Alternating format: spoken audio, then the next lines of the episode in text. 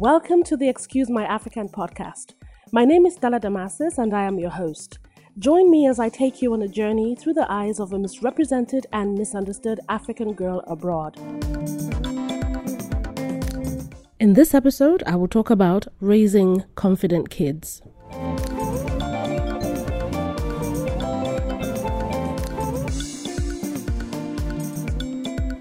So, a while ago, I was watching TV and in the news, something happened that really got me worked up, like seriously worked up. So there was this woman who was talking about how she was raising her children, um, especially her boys, who were in um, grade school, and you know they had some competitions that the boys were involved in, and they didn't win. They didn't even come up top three. They were not um, selected to the final rounds, and that her boys felt very bad. And because of that, she went out by herself and she got them trophies. You know, put their names on it, put first prize, you know, just brought them to the house and presented it to her sons and told them that they were winners, you know, put the trophies in the living room, lined them up, made them feel good, and that from then on, that's what she would do. Whenever her children did anything and they were not selected, you know, they would get prizes, they would get trophies, they would be taking out shopping, you know, she would give them whatever they wanted just so they didn't feel, you know, left out, they didn't feel bad, they didn't feel they were not good enough.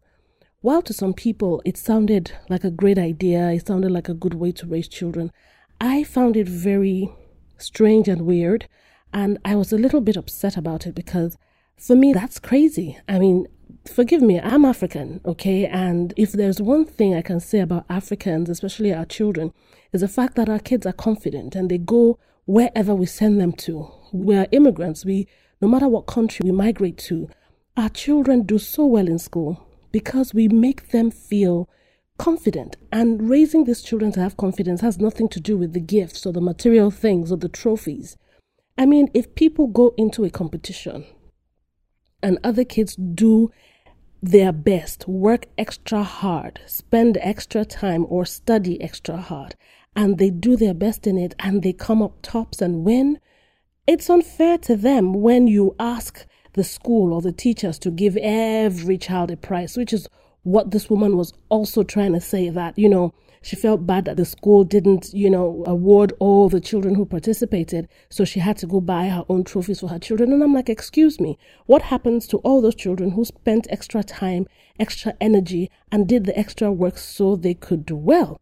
I mean, yes, you should raise your children to be confident. You should raise them to know that, you know, they're good. The fact that they didn't win doesn't mean that they're not good, but they just let them know that all they have to do is work harder, work with them. Compliment them. That's not an issue. I don't have an issue with that. As an African mom, I compliment my kids. I always try to ask them to work harder, spend more time, study more. And I tell them when you work harder, the next time you will get it. If the next time they fall short, you encourage them again and boost their ego and tell them, you know what, you are very good.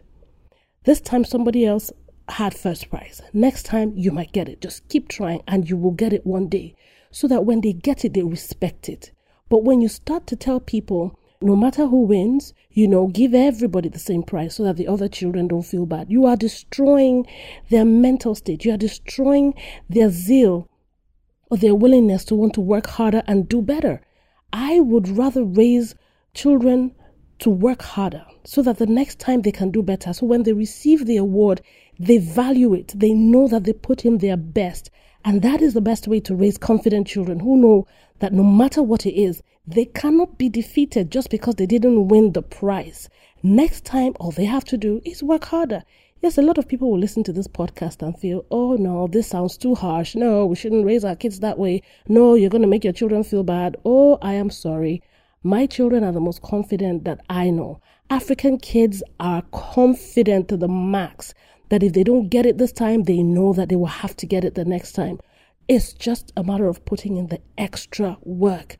Work harder, work extra, put in the hours, put in the work. And we all know that when you put in the work, when you put in the time, it always shows. It's not magic, it's not luck.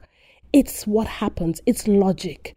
When you study more, when you work more, when you do things more, the results are always there. And that is how we should raise our children and not make them into soppy kids who would cry at the drop of a dime and expect you to buy them trophies or buy them clothes or material things just because they didn't win. Come on.